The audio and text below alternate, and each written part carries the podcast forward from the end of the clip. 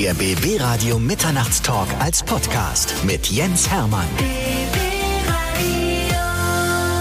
Wieder ein Tag, an dem ein Allround-Talent bei uns über die Schwelle der Tür getreten ist. Senta Sofia Delliponti, besser bekannt als Una oder auch bekannt. Schön, dass du da bist. Ja, vielen Dank für die Einladung. Ich freue mich. Schon in der Anmoderation steckt ja so viel Stoff drin. Das stimmt, da hast du recht. Wir haben die nächste halbe Stunde quasi schon gefüllt. Ja. Was? Das ist ja die aus Gute Zeiten, Schlechte Zeiten, die spielt auch da, die Tanja Seefeld. Ja. Und die machte auch diese coole Musik zum Beispiel mit Santiano. Ja, und die hat auch ein Best-of-Album rausgebracht. Wir müssen chronologisch bleiben, wa? Okay. Du? Also deine Fans sitzen jetzt gebannt vor, vor diesem Podcast und sagen, na lass mal ein bisschen was hören, liebe ja. kleine Una. Wie spricht man dich jetzt eigentlich an? Sagt man zu dir lieber Senta oder sagt man Una? Oder wie, wie ist es, wenn wir über deine Projekte reden? Also da bin ich relativ offen. Also da triggert mich nichts. Man kann Senta sagen, man kann Una sagen. Natürlich bin ich jetzt auch hier wegen meiner Musik. Mhm. Ähm, und, ähm, aber ich bin da relativ entspannt. Wir hören erstmal ein bisschen deine Geschichte rein, weil ich meine, du hast ja verschiedene Nationen in deiner ja. Familie. Deine Mama ist Bulgarin, ne? Mhm. Und der Papa ist italienischer Pizzabäcker. Genau, ja. Der hat eine Pizzeria oh, in Gifhorn. Ist das geil, ne? Ja. Das heißt, also bei euch gibt es immer gutes Essen? Bei uns gibt es immer gutes Essen, das kann man sagen. Es gibt sogar eine Senta Sofia Pizza bei meinem Vater im Laden. Boah. Es ist ja so, dass auch Bulgarien zum Beispiel für ein gutes Essen und deftiges Essen steht, ne? Ja. Und Italien natürlich sowieso. Das heißt, du bist so mit der internationalen Cuisine aufgewachsen, ja? Kann man so sagen, auf jeden Fall. Und auch mit dem internationalen Temperament. Deine Mama ist Musiklehrerin, ja? Genau, also meine Mutter ist Musikerin, hat damals in Bands gespielt und ähm, als sie dann hier nach Deutschland gekommen ist, sich verliebt hat in meinen Vater, äh, hat sie Musik äh, unter oder unterrichtet Musik, Schlaginstrumente und ähm, verfolgt aber nebenbei noch ihre, wie sagt man denn, ihr Musikerherz und spielt auch selber noch. Und der Papa kommt äh, aus Italien und macht hier das leckerste Essen. Aus Apulien. Und ich war das erste Mal letztes Jahr in Italien. Zum ersten Mal, weil mein Vater ist natürlich selbstständig. Hm. Und äh, dadurch, wenn wir Kinder, ich habe noch einen Bruder, ähm, Ferien hatten, sind wir immer nach Bulgarien zu meiner Familie. An den Goldstrand. Nee, nach Plovdiv, ah. äh, zweitgrößte Stadt in, in hm. Bulgarien und auch die fünftälteste auf der ganzen Welt. Ähm, wunderschöne Stadt, ähm, sehr historisch und hat auch so ein Amphitheater. Ich liebe es einfach da. Und ähm, letztes Jahr war ich äh, zum ersten Mal, war eine Hochzeit in Apulien und diese Hochzeit war wirklich äh, von einer Freundin fünf Minuten von meinem Heimatdorf entfernt. Und dann bin ich dorthin und ich habe das richtig gefühlt, ich habe richtig gemerkt, ja. Ich spüre meine Wurzeln. Ich möchte wiederkommen. Es war großartig. Kannst du Italienisch? Leider nicht. Ich Kannst kann. du Bulgarisch? Bulgarisch, mange da. Mange das da geht ja. Da. Das heißt, du bist zweisprachig schon mal aufgewachsen. Ja, genau. Also Italienisch habe ich vieles vergessen. Ich verstehe einiges, aber sprechen kann ich leider nicht. Warum hat sich dein Vater da nicht durchgesetzt? Ich meine, als du noch die kleine Senta warst, ja. da können, hätte man ja durchaus auch mit, mit, mit drei Sprachen auf dich einwirken Absolut. können. Absolut. Muss ich mal meinen Vater fragen. Ich meine, ganz oft, wenn er auf Italienisch gesprochen hat, habe ich auf Deutsch geantwortet. Und irgendwann wurde das dann so, hm. antwortet er auch auf Deutsch. Und dann hat, haben wir es einfach verloren. Schade. Aber ich bin erst dreißig, es kann ja alles noch kommen. Da gell? kann alles noch kommen, genau. Das ist in einem Alter, wo man noch gut lernt. Senta Sofia. Ja. Auch benannt nach prominenten Leuten beziehungsweise nach Städten, ja? Genau, also Senta wegen Senta Berger. Meine Mutter hat Deutsch gelernt über die Filme von Senta Berger. Hm. Großer Fan. Und ähm, eigentlich Senta Sofia, Hauptstadt von Bulgarien. Hm. Aber weil das hier umgangssprachlich Sofia genannt wird, Senta Sofia. Es gibt ja auch äh, sogar einen Song, der Sofia heißt, von äh, Alvaro Soler. Oh ja, Sofia, genau. Ja. Das ist geil, oder? Ja, ist geil. Ich finde ihn großartig. Der ist äh, sowieso auch, auch Künstler bei mir in der Plattenfirma. Und ich verfolge den schon seit seiner Anfangsstunde und finde das einfach super gut. Ein cooler Typ. Ja. Hier sind nur coole Typen in dieser hey, Sendung. Und du auch. Du bist, ich lade sie mir alle ein. Du bist ja. heute hier. Du hast ganz früh angefangen, im Musical auf die Bühne zu gehen, ja? Erzähl mal ein bisschen was. Also eigentlich habe ich, ähm, es gab damals, äh, als ich dreizehn war, das war zweitausenddrei, gab es eine Castingsendung, Star Search. Und da wollte ich unbedingt mitmachen. Ich habe schon immer gesungen, habe Geige gespielt und meine, meine Familie hat mich da immer sehr unterstützt. Und dann sind wir dorthin, haben wir mich angemeldet und dann bin ich dort in diese Sendung. Da gab es Comedian, Topmodels, Erwachsene, Sänger und Kindersänger. Mhm. Und dort ähm, habe ich den zweiten Platz errungen und da habe ich ehrlich gesagt zum ersten Mal Blut geleckt und habe gemerkt, wow, aus Hobby kann Beruf werden. Ich möchte das sehr gerne. Und seitdem ging es dann los. Dann bin ich mit sechzehn ausgezogen, bin nach Berlin gegangen und habe dort eine Musiktheaterschule, also ich wollte eigentlich Jazzgesang, eine Ausbildung für Jazzgesang machen, Schauspiel und Tanz. Diese Schule hat sich innerhalb von einem Jahr, also die Verwaltung wurde zu einer Sekte, das Haus Gaia, und dann hatten wir so Fächer wie schöpferische Entfaltung und das war schon echt da habe ich gemerkt, nee, sorry, aber das ist nicht mehr die Intention, was ich eigentlich gerne irgendwie erlernen möchte. Es wirkte permanent wie eine Therapiestunde und ähm, dann hat mich die Schauspielschule in Charlottenburg, ähm, habe ich eine Aufnahmeprüfung gemacht und hat mich im zweiten Semester aufgenommen. Und da dachte ich, okay, gut, dann kann ich Gesang nebenbei machen. Da bin ich eh schon, seit, seit Kind singe ich und äh, beschäftige mich mit Gesang und Stimme an sich. Und aber das Handwerk der Schauspielerei, das kenne ich noch nicht. Und dann bin ich dorthin, genau. Und dann parallel ähm, ähm, habe ich Castings gemacht äh, für Musiktheater, für Musical und habe äh, meinen ersten Job mit achtzehn bekommen in, in Wien im Ronacher Theater und habe dort Frühlingserwachen gespielt und durfte dann immer wieder zurück und in einem Monat das ganze Semester nachholen. Die waren wirklich kulant. zwanzig sechzehn haben wir übersprungen, ne? Da gab es dein Debüt als Solokünstlerin. Stimmt, hast recht. Scheißegal was, ne? Scheißegal. Aber wir haben mit der Plattenfirma wirklich, wir haben drei Jahre gesucht. So jung, keine Ahnung, was möchte ich? Man ist in der Pubertät und dann, ich habe mir ein Piercing stechen lassen und ähm, habe so ganz viel Chemical Romance und mhm. diese Emo-Punk-Sache in Anführungsstrichen angehört und dachte, ja klar, ich färbe mir die Haare jetzt gelb und rot und blau und ja, ich mache jetzt hier sowas. Und dann haben wir es einfach gemacht, ja. Warst du, warst du so eine kleine Rebellin? Ich meine, mit sechzehn ausgezogen und auf einmal dann hier scheißegal und so was, ja? Eigentlich nicht. Ganz ehrlich, war wirklich echt brav.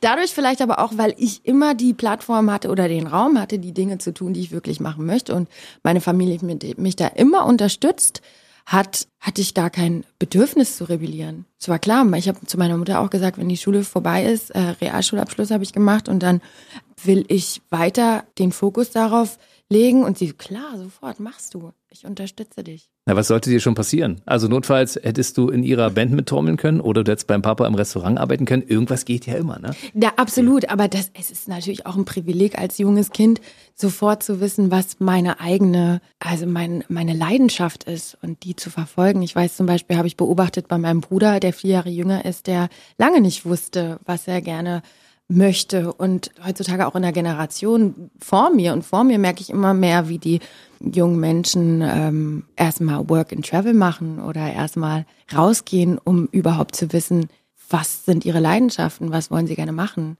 Es möchte ja auch keiner mehr einen Job machen bis zum Ende seines Lebens, sondern projektemäßig arbeiten. ja, ja. Und das finde ich eigentlich irgendwie wirklich... Schade. Nee, finde ich toll. Findest du gut? Warum nicht? Ja, ganz ehrlich, es ist nicht mehr so wie, wie damals. Habe ich seit fünfundzwanzig Jahren einen Job beim Radio. Ja, aber das ist doch auch ein toller Job. Du magst stimmt, den doch auch, oder? Ja, das stimmt. Und du liebst den doch auch. Absolut. Das ist doch super. Und deshalb bist du auch dieses Allround-Talent geworden, was sich ja nicht so richtig festnageln lässt, ne? Sängerin, Musical-Darstellerin, Schauspielerin. Also du kannst immer mal auf ein anderes Standbein ausweichen, wenn irgendwas mal gerade nicht so richtig funktioniert, oder? Ja, das ist auf jeden Fall das Privileg, dass ich mich da nicht entscheiden muss und dass dieser Job so vielfältig ist, das ist großartig. Das ist wie beim Radio. Ja. Da musst du nicht tausend Projekte machen. Nein, da kannst du einen Job machen und der ist einfach von Haus aus ja, so facettenreich, dass du da dich nie langweilst. Was haben die äh, Vampire mit dir getan? Ja, also die Vampire, das war eine, wirklich ein Learning. Also acht Shows die Woche, ein das Jahr hart, lang. Das war wirklich hart. Also ähm, ich habe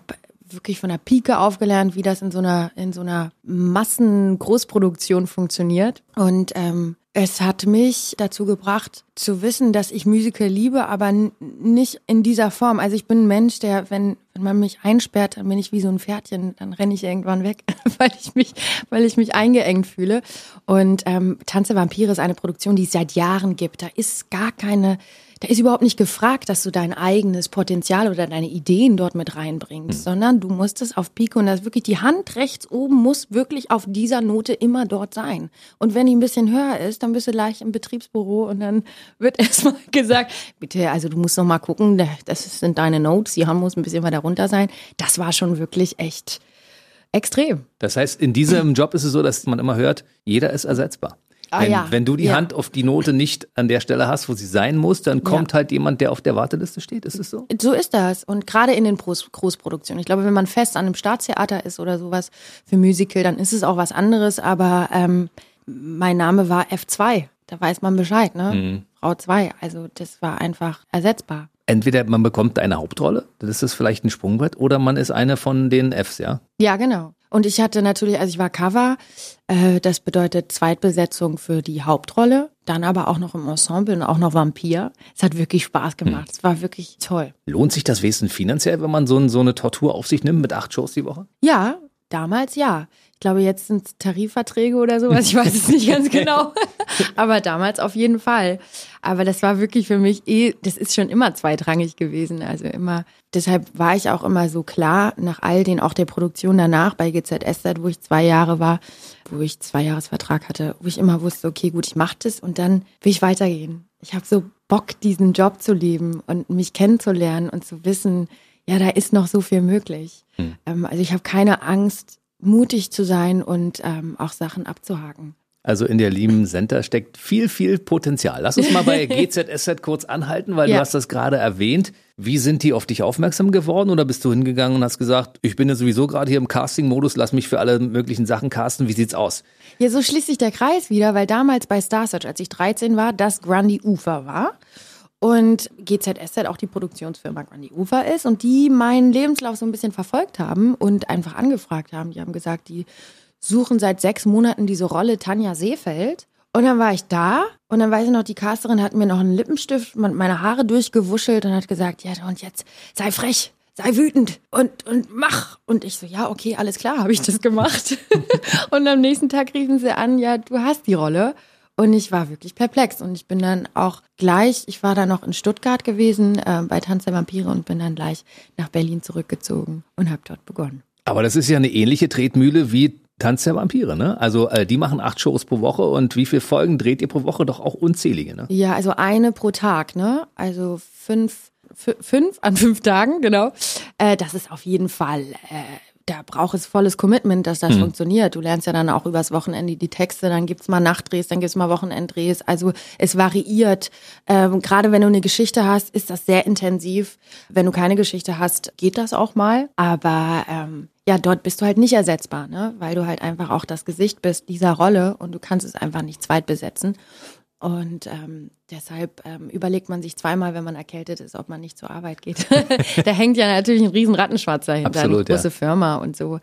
Und äh, ja, das war sehr intensiv, das muss ich auch sagen. Und es war auch unglaublich spannend, weil ich ja jetzt wiedergekommen bin für ein paar Wochen und das ja jetzt noch bis Mitte September ausgestrahlt wird, äh, die Folgen mit mir zu beobachten. Ich meine, über die Jahre, das sind sieben, acht Jahre, die äh, ich mich natürlich persönlich weiterentwickelt Absolut. habe und die Wahrnehmung ja ganz anders war als damals. Ich habe wirklich, das große Wort bei mir ist Wertschätzung, äh, was ich früher nur im Außen gesucht habe, anstatt mal bei mir anzufangen und auch klare Grenzen zu setzen, bis wohin geht mein Gegenüber, bis wohin gehe ich und ähm, das Beste von mir zu verlangen an diesem Tag, wie ich mich fühle und nicht immer nach was zu streben, wo ich am Ende des Tages unglaublich leer bin, weil jeden Tag dieser Rolle deine Emotionen schenken.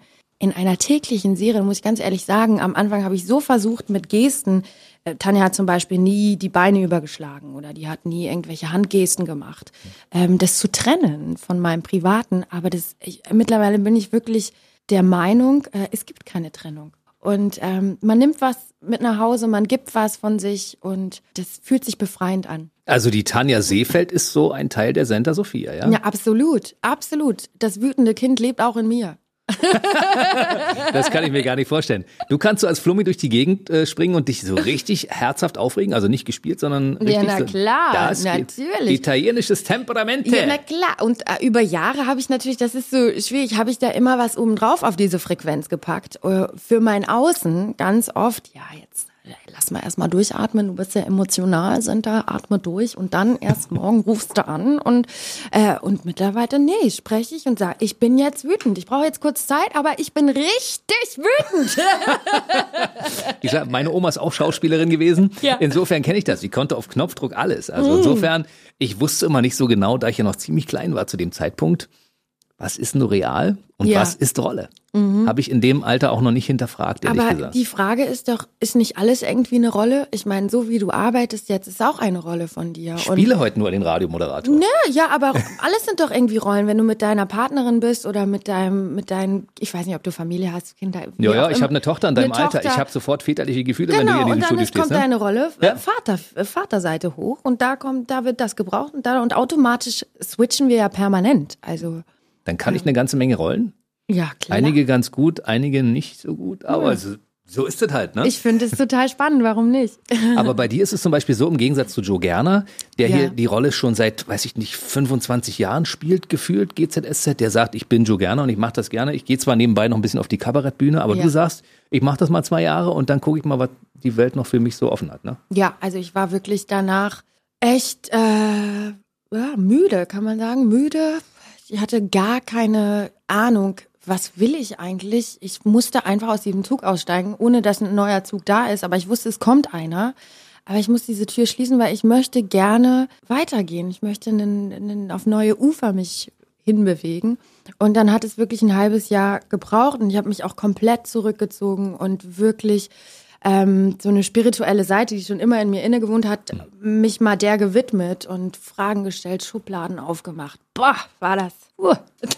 Kleine Selbsterkenntnis, ja? Ja, ganz viel. Und wie kann man die Selbsterkenntnis manifestieren? Ne? Also ganz oft, wenn man ein Buch liest, ah ja, super viele Erkenntnisse, aber dann das wirklich ins System reinzuholen und zu sagen, gut, ich möchte gern eine neue Version von mir schaffen, ja, und weitergehen, anstatt immer wieder mich im Negativen zu suhlen. Und ich habe ganz oft damals immer die Bestätigung, also das, das Außen war das Problem. Nicht ich, immer alle anderen. Und das war die einfache Variante. Und da dachte ich, so will ich nicht weitermachen, ganz ehrlich. Und habe Menschen um mich, die mich immer wieder bestätigen darin und die mich nur noch mehr festigen mit diesen Ereignissen dadurch oder Ketten.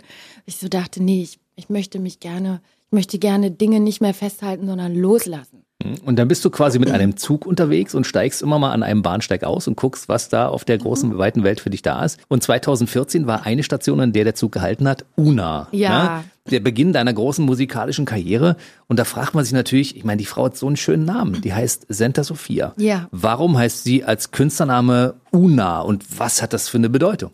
Ja, also man muss dazu sagen, als wir begonnen haben, das Produzententeam kenne ich schon, seitdem ich dreizehn bin. Hm. Und ähm, die haben angerufen und gefragt, ob ich nicht mehr wieder Lust habe, den Fokus auf die Musik zu legen. Und dann bin ich dorthin und dann haben wir, Santiano hat ja, es ist ein großes Haus und Santiano hat seine Studios auch. Der Geiger, der Pete, der dort neben ist. Und wir haben das einfach alles zusammen kreiert. Pete hat Geigen gespielt, wir hatten keinen Text. Dann habe ich gesagt, lass doch so wie Björk irgendwas singen, einfach auf emotionaler Ebene irgendwie berühren. Dann sagte der andere, ich habe hier gehört, was ist denn hier mit Elbisch? Das klingt doch toll, dann nehmen wir mal das. Okay, wow, ja, kann man gar nicht, kann man gar nicht greifen. Was ist das? Klingt wie Spanisch, äh, Latein, weiß ich nicht. Klingt toll, nehmen wir. Mhm. Und dann entwickelte sich langsam so eine andere Welt. Und ich wollte für mich unbedingt einen Künstlernamen haben, um Sicherheit zu mhm. haben. Um Sicherheit zu haben, in diese andere Welt zu gehen. Mhm. Ich habe das davor so gelernt. Rollen, die tust du separieren. Ja? So, du brauchst, brauchst einen Anker irgendwie, um in diese andere Welt zu tauchen. Mittlerweile ist das so viel mehr, also ist da einfach keine Trennung mehr. Ist so viel zu mir geworden oder andersrum. Und ja, ich brauchte das aber einfach, weil ich unsicher war. Die Unsicherheit müssen wir gleich nochmal ansprechen. Hat ja. denn Una eigentlich elbisch eine Bedeutung? Nee, das ist aus der keltischen Mythologie. Aus der keltischen, also es ist ja wirklich so, also es bedeutet die ähm, Königin der Leichtigkeit und Kreativität. Und das ist auch so eine Botschaft, die ich gerne, oder die Intention, die ich gerne immer wieder bei jedem Song oder bei jedem Album äh, verfolgen möchte. Also das möchte ich gerne vermitteln. Das war mir auch so wichtig, dass es eine Bedeutung hat. Und ganz ehrlich, die Musik mit mir ist ja wie so eine Reise um die Erde. Also es ist diese Vielfalt der verschiedensten Kulturen, diese Klänge, die sich eigentlich widerspiegeln, wie eigentlich gleich sind im Ursprung. Krass, ja. hm. Und die durch Kooperation mit Künstlern vor Ort ähm, einfließen zu lassen, das war ein, ein, ein, großer, ein großer Wunsch von mir. Du hast gesagt, du brauchtest was gegen deine eigene Unsicherheit? Ja. Du wirkst überhaupt nicht unsicher in irgendeiner ich, Form. Ich bin natürlich auch, ich beschäftige mich viel mit Bewusstseinserweiterung und Persönlichkeitsentwicklung. Ich liebe was, es nimmst einfach. Nimmst du zur Bewusstseinserweiterung, nimmst du irgendwelche Dinge dazu ein? Oder machst nein. du das? Brauchst du ähm, nicht? Informationen. Nein, ah, Informationen, alles klar. Ich, ich frage hier nochmal an der Stelle. Ich bin großer Fan von Veit Lindau. Ich weiß nicht, ob du den kennst. Nein. Oh, ganz toller Erzähle. Lehrer. Also der wirklich verbindet äh, Quantenphysik, Wissenschaft, äh, Psychologie, Spiritualität und holt das ganze Ding auf die Erde, dass du halt wirklich im Hier und Jetzt dir Dinge anschauen kannst und verändern kannst, wie man manifestiert, klare Absichten. Und ich habe da so einen Workshop gemacht jetzt in der Corona-Zeit, äh, Erfolgswerk heißt das.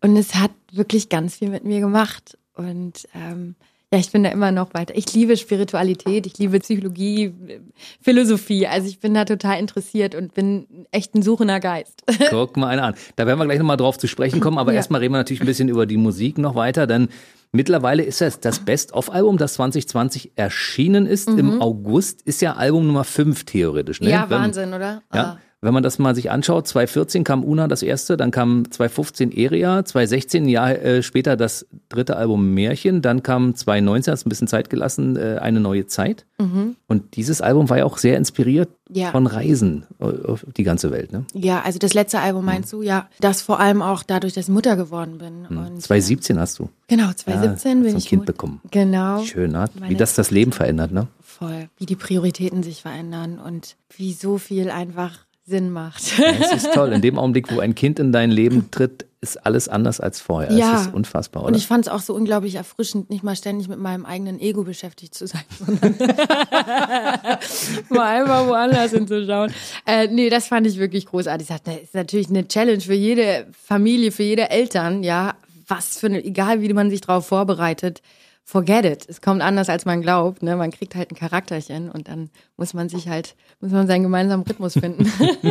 Wir reden gleich ähm. mal über das aktuelle Best-of-Album, weil das ist ja eigentlich ein wichtiges Thema, weil ja. da sind ja auch ein paar neue Songs drauf. Aber das genau. zwanzig sechzehn bis zwanzig neunzehn, das war ein langer Zeitraum, bis Album vier entstanden ist. Und du warst auf der Welt unterwegs und hast dich überall inspirieren lassen. Durch. Ja. Wo warst du überall? Also ich war in, ich war schon siebenmal in Südafrika. Ich war in, also in Afrika generell, in Ägypten, Marokko, in Kenia. Und ich habe äh, einfach dadurch, dass meine Plattenfirma noch ein zweites Plattenfirma hat und nämlich Afroforce heißt es, habe ich ähm, war ich auf so einem Festival gewesen und er hat ganz viele äh, Künstler aus Afrika nach Berlin geholt und so ein Festival gemacht. Und ich war so unglaublich geflasht davon. Und ähm, habe die Musik gehört, das war alles, nachdem ich kurz danach, als ich Mutter geworden bin, und habe die Musik verfolgt von Sauti Sol, von Mafikizolo, von ganz vielen Künstlern aus Afrika und hatte das Bedürfnis, mit Sauti Sol zu schreiben. Und das, war, das waren wirklich so hintereinander Fügungen irgendwie, weil dann sagte mein, mein Plattenlabel-Boss, ja, die will ich gerade unter Vertrag nehmen. Ich so, das kann ja wohl nicht wahr sein. Da fliege ich hin, bitte, organisiere das. Und dann haben wir das gemacht und dann ist es eigentlich entstanden. Der erste Song war wirklich Kuli Kujana, welches auch meine Single war, eine neue Zeit. Und ich brauchte einfach, es ist eine neue Zeit durch meine Tochter entstanden und ich hatte einfach auch das Gefühl, dieses ganze in die anderen Welten eintauchen und nicht auf der Erde zu sein, das habe ich für mich erzählt. Und ich möchte gerne poppiger werden. Ich möchte die Worte klarer in den Mund nehmen, ja, und klarer Geschichten erzählen, die mir passieren und was mich beschäftigt, weil äh, durch Musik kann ich natürlich auch reflektieren. Das ist für mich ein großes Ventil. Und ja, so hat es einfach begonnen.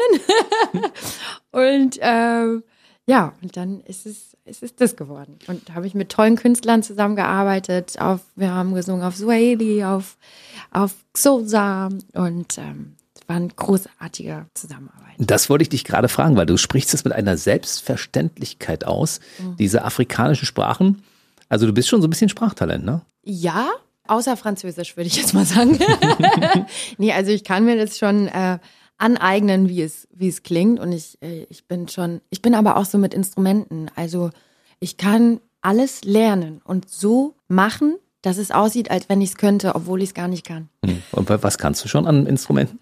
Ja, also ich habe fünf Jahre Geige gespielt, ähm, keine Ahnung, ob ich das noch ko- könnte. Vor zwei Jahren habe ich mal wieder eine in die Hand genommen und dann habe ich so getan. Kam da was, kam da was raus? Ja, ja, ja, wirklich. Also ich bin da wirklich auch Entertainerin in das dem Sinne, cool. dass ich so tue. Und ich spiele Handpan. Habe ich jetzt auch auf Tour eingebaut. Ich liebe Handpan über alles. Wo kennengelernt und wo gelernt? Hier bei uns? In Potsdam in der Innenstadt habe ich jemanden gesehen, der Handpan spielt. Und also Hang heißen ja eigentlich, aber hm. dieses Wort ist geschützt und Handpan nennt man das, weil sonst wird es ja nur in der Schweiz hergestellt. Und dann bin ich auf ihn zu und er hat mir gesagt, wie das heißt. Dann habe ich recherchiert und dann ähm, habe ich mir eine geliehen. Und, ähm, jetzt hast du eine eigene mittlerweile, ja? Genau, und sogar in, bei G Z S Z habe ich die mit in die Rolle mit eingefügt bei Tanja und habe Handpan gespielt, habe eine eigene, ich spiele Klavier, ich äh, spiele ein bisschen Gitarre, geht so. Aber Drehleier habe ich zum Beispiel auf der Tour davor gespielt, da hatte ich einen Drehleierlehrer und habe halt Drehleier gespielt. Unglaublich komplexes Instrument, ganz viel Spaß gemacht. Und so suche ich mir dann immer so meine Herausforderung. Und dann geht's los. Und dazu kommt diese wunderschöne, ganz klare, helle Stimme. Also die Stimme ist ja der, wirklich der Wahnsinn. Das haben oh. dir wahrscheinlich aber schon viele Leute gesagt, oder? Das ist aber lieb, danke schön. Ja. Da wird sie gleich rot. Du wirst es doch jetzt nicht zum ersten Mal gehört haben, dass du eine schöne Stimme hast, oder? Nee, aber ich freue mich. Ja. Das ist ein schönes Kompliment. Das ist toll. Ja, ich meine, wenn man bei UNA mal guckt, was es bei YouTube für Videos gibt, da kann man sich ja den ganzen Tag mit beschäftigen. Das ist aber schon ein ganz schönes Sammelsurium, oder? Mhm. Ja, es ist schon wirklich, also so viele Jahre. Das ist unglaublich, das stimmt. Ich, das war auch so das große Bedürfnis, auch jetzt, also in der, in dem Lockdown, in dieser Zeit, das Corona- Quarantänezeit, wo ich mich wirklich zurückgezogen habe und mir auch wirklich Videos angeguckt habe und dachte, boah.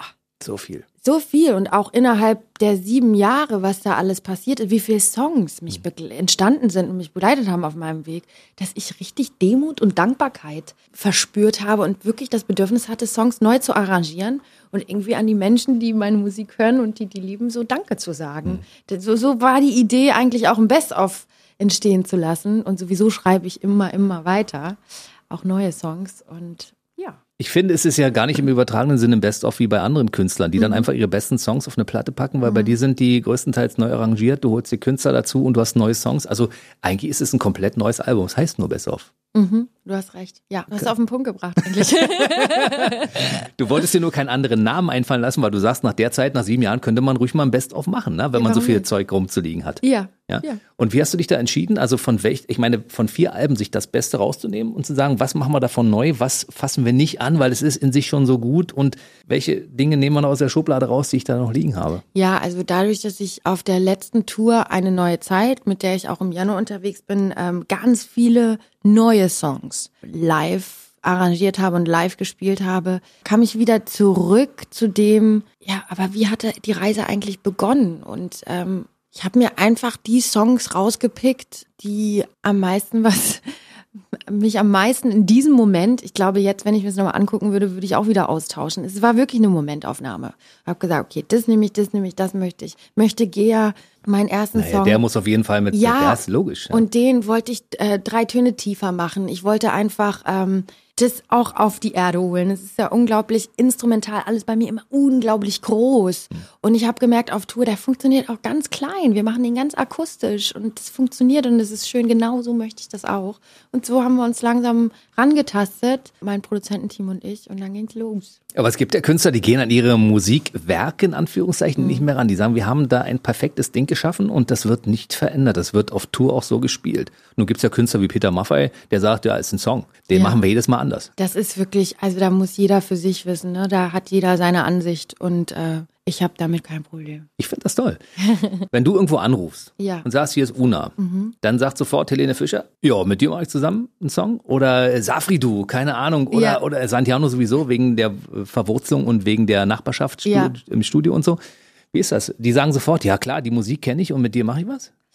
Ja, also vieles ist natürlich situativ passiert, dadurch, dass ich jetzt zweimal in der Helene Fischer Show war und ähm, die ja so wunderbar ihre Künstler feiert und ähm, immer die Songs der Künstler nimmt und dann singt sie mit.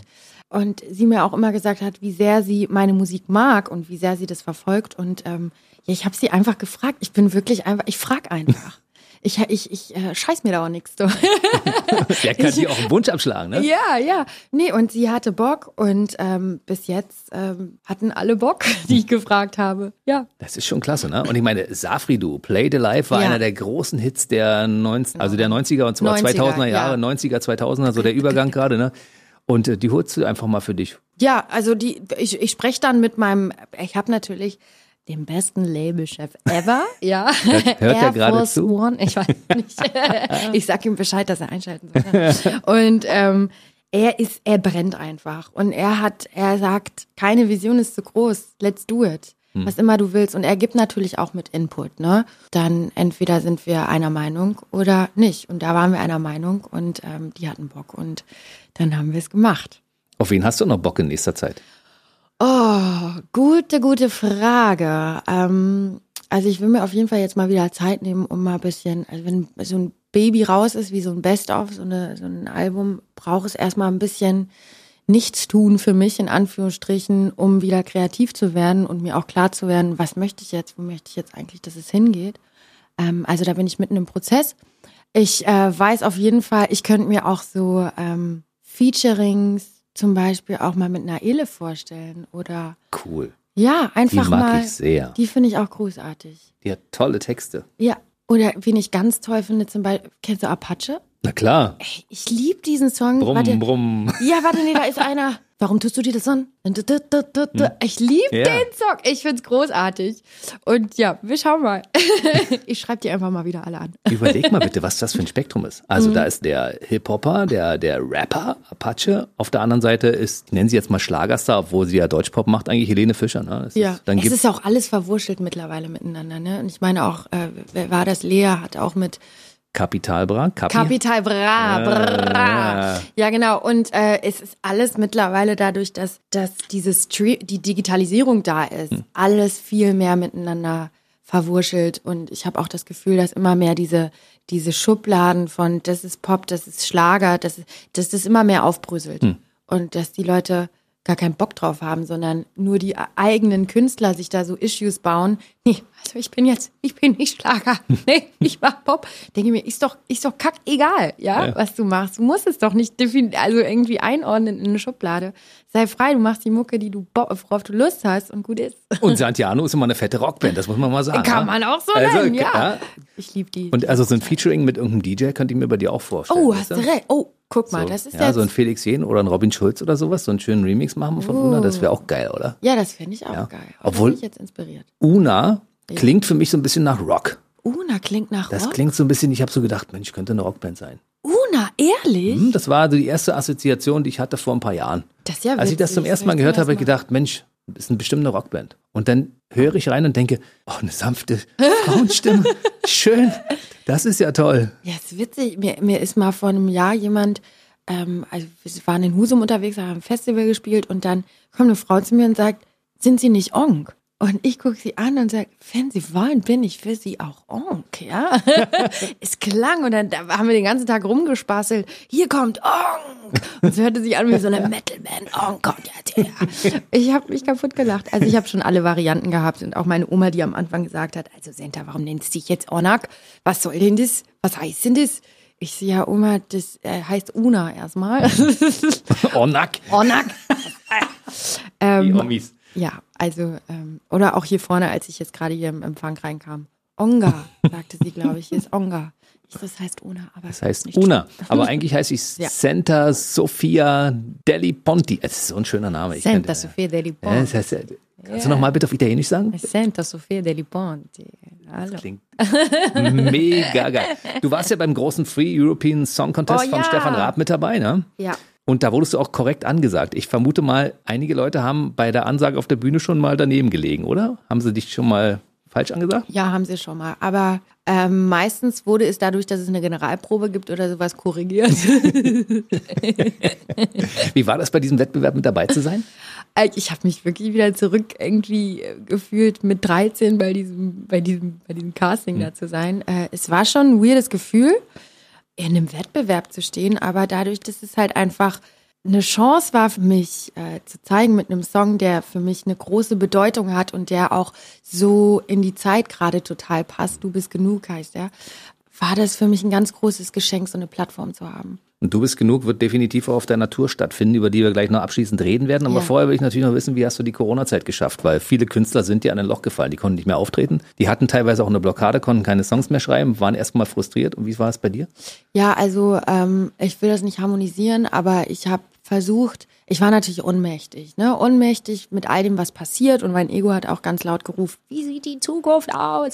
Und ich kam an den Punkt, dass ich dachte, nee, okay, gut, jetzt beschäftige ich mich nicht damit, wie sieht dies aus, sondern wie sie, wie, wie will ich sein hm. danach? Was möchte ich verändern? Was sind Dinge, die ich, weil ich glaube daran, dass man auch im Kollektiv gemeinsam wirklich nicht immer nur empfangen muss, man kann auch mal rausschicken, ja, hm. und, ähm, und ich habe mich einfach halt unglaublich mit Persönlichkeitsentwicklung beschäftigt und ähm, habe dazu dann auch noch, äh, dadurch, dass mein Mann und ich keinen nine to five Job haben und wir zu Hause waren, haben wir uns dann halt auch Sachen gewidmet. Wir haben uns eine Distille gekauft und oh. ähm, ich habe Naturkosmetik gemacht und habe so Hydrolate rausgeholt, habe mich ganz viel mit, ähm, mit Heilkräutern beschäftigt und so.